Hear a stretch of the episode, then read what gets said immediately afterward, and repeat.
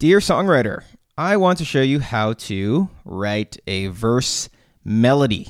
Welcome to the show. I am going to be on tour. This is the first tour that I've done in two years. So I was literally on tour when things went crazy with the pandemic back in 2020. That is the last tour that I did. This will be another solo tour. I'm doing it with my brother, Liam, who goes by the moniker Mugen and I will be playing Dizzy Bats songs. Dizzy Bats is my band. For those who do not know, I'm going to be playing some Dizzy Bats songs solo. Uh, I think I'm going to be doing a mix of acoustic as well as electric, but I will be performing solo as opposed to with the band. May 14th, I will be at the Clearbrook Center in Lake Ridge, Virginia, which is just north of Washington, D.C. So in the Northern Virginia Nova area, as I think they call it. Maybe that's a maybe that's a tourist thing. On the 15th, May 15th, Chapel Hill, North Carolina, at the Cave. This is a 21 plus show. I really love this venue. I've played there a couple times.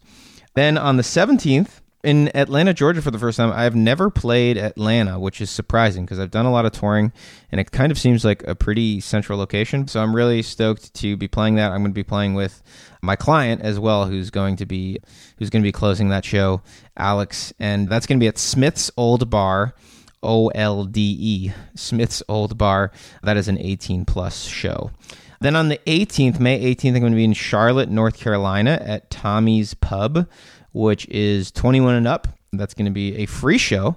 Then on the 19th, still waiting on confirmation, but it looks like we will be in Greenville, North Carolina. So if I get an update on that, a confirmation on that, I will be sure to include it in the show notes. Greenville, North Carolina on the 19th. And then a couple off days before ending the tour in Washington, D.C. for what will be a really cool show at The Pocket that is an all ages space. Haven't played there before, have played a bunch in DC. It's always a good time. Okay, so we're going to get into it. Dear songwriter, I want to show you how to write a verse melody. So, a lot of people come into my orbit and they're like, well, I have a lot of melody ideas. I record them in the voice memos of my phone, maybe, you know, make a, a short video here and there, but have a lot of trouble actually putting it into a verse structure. And one of the reasons I think that is is because a lot of times may not be totally clear on how long a verse should be. And there isn't totally an exact science to this, but today I'm going to boil it down and simplify it as best that I can so that for someone who is fairly new to songwriting, give you a little bit of structure so that you can write a verse melody. And so when you're talking about any type of music that is pop or pop adjacent, which I would think that most of the people listening to this are in that realm, either pop or pop adjacent, you're going to be dealing largely with what's called 4 4 time. And I'm not going to get too in the weeds with time signature because that could be a whole other podcast. But essentially, you want to think in groups of four. Four lines, you want to think four beats, eight beats, multiples of four, four measures, because that will help you determine the start of a phrase, a melodic phrase, and the end of a melodic phrase.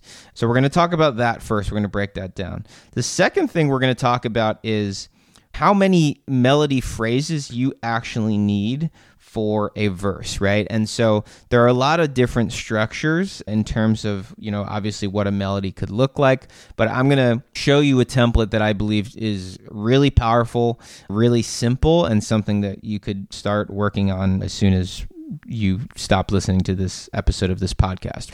So I'm going to break that down as well in terms of what melodic phrases can look like. And then going to bring it all together by giving you the overall structure of the order of those melodic phrases. First, going to talk about this idea of everything being in groups of four or multiples of four. And the way I'm going to break this down right now is to think of each phrase as four groups of four. I'll get a little bit more into that, what that means. Four groups of four. I'm going to start the metronome, um, which is going to help us keep time. I've set the metronome for 120, fairly standard. It's usually the, the default in terms of, you know, if you were to buy a metronome or have a metronome app, it usually defaults to 120. So going to start with 120. and break this down for you a little bit, okay? So here's my metronome.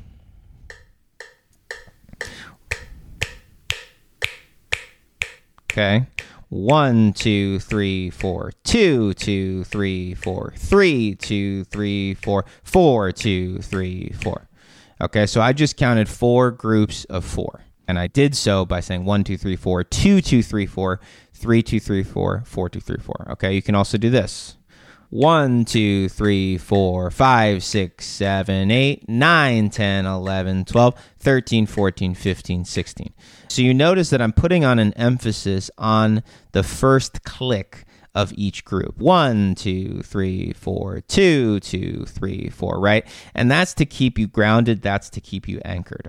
So think of it as four groups of four or 16 beats. Either way, doesn't really matter. Okay, so four groups of four or 16 beats. So that is going to be the designated duration, the length that we're going to give for what we are going to call melody phrase A. So melody phrase A is going to last that amount of time, okay? And that's helpful to know because then you know when a phrase could start and when a phrase could end. That can be really helpful to know. So I'm going to do it again and I'm going to sing this melody that I've come up with. Came up with this two minutes before pressing record here, so not fleshed out at all, but doesn't really matter. And this melody phrase that I come up with, this is going to be melody phrase A. Okay, we're going to call this melody phrase A. So we're going to fire this metronome up. One, two, three, four. Da da da da da da da da da. Okay, so that is melody phrase A. I'll sing it one more time without the click.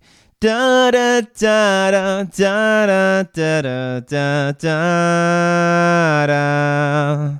Okay, and that lasted 16 beats or four groups of four when we're talking about those clicks. So that is melody phrase A. What we're going to do now is we're going to come up with what I like to call A1. And the reason I call it A1 is because it's basically a variation of that first melody line that I just came up with maybe there's literally just one or two notes that are changed. I'm going to start the click again and we'll see what happens. Da da da da da da da da da da da. Okay, so that is a one, and it's just a little bit different from the original melody line A. I think I basically took out the last note and I added a different note for the last note for A1 and then I repeated it basically. So here's what we have so far. We have melody phrase A and we have melody phrase A1. Da da da da da da da da da da. Here's A1. Da da da da da da da da da da. So that was basically 32 beats or eight groups of four. Because melody line A, that was four groups of four. Melody line A1, that was four groups of four. Okay, so those lengths, that duration stayed the same. So now we have melody line A and we have melody line A1. The next thing we're going to come up with is melody B. And it's called melody B because it is definitely going to venture out of the melody A, melody A1 structure. Okay, so we're going to come up with that now. I'm going to fire up the click. Da da da da da da da da da da. Can't help but snap my fingers, even though the click is going. So without without the click, that melody is da da da da da da da da do do do. Okay, so that's melody B, and as you can hear, hopefully, that is pretty different from melody A and melody A1. So, so far we have melody A, we have melody A1, and now we have melody B. Each line is four groups of four clicks. Okay, so in total, so far, that's 48 clicks, but really think of it each phrase as 16 clicks or four groups of four clicks. Okay, so this is what it sounds like in context so far. So A, A1, and B in terms of our melody structure.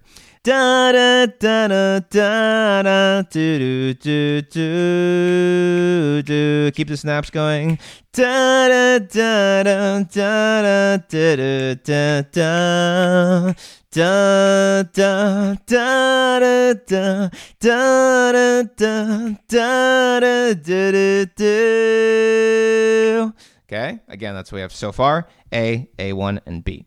Okay, and so we need one more, but this is where it's actually kind of easy because all we need to do is repeat the A melody phrase that you already have. And this is kind of a classic structure of A, A, B, A. And that's exactly what we're doing here, or A, A1, B, A. And if you want to change up the last A, make it an A2, go back to A1, doesn't really matter, but for all intents and purposes, you're dealing with A, A, B, A. So once again, going to fire up the click. This is repeating the A for this final melody phrase. Da da da da da da da da da da. Awesome. I'm realizing when I was not using the click, I was probably rushing a little bit. Doesn't really matter. You get the point. So once again, A, A1, B, and A to create this verse melody structure. So if you notice, now we have four different melody phrases, each phrase four groups of four. So, four or the multiple of four, when it comes to pop music, a lot of the times or pop adjacent is kind of par for the course. And so, hopefully, that's a takeaway from today's episode. So, going to bring this all together, we got A, we got A1, we got B, we got A. I'm going to call them out as I go. Here's A da da da da da da da da da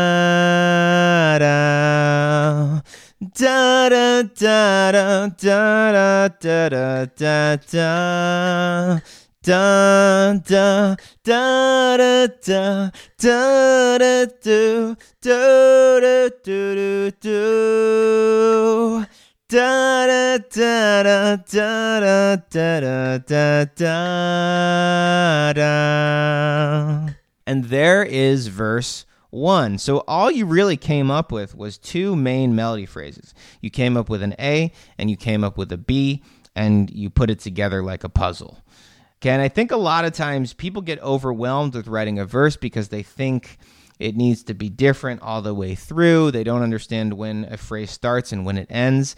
And so, once again, to kind of recap, thinking in four groups of four, and then coming up with two different melody phrases, and then basically putting it all together in an A, A, B, A structure, then you have a melody for a potential first verse, second verse, whatever it may be.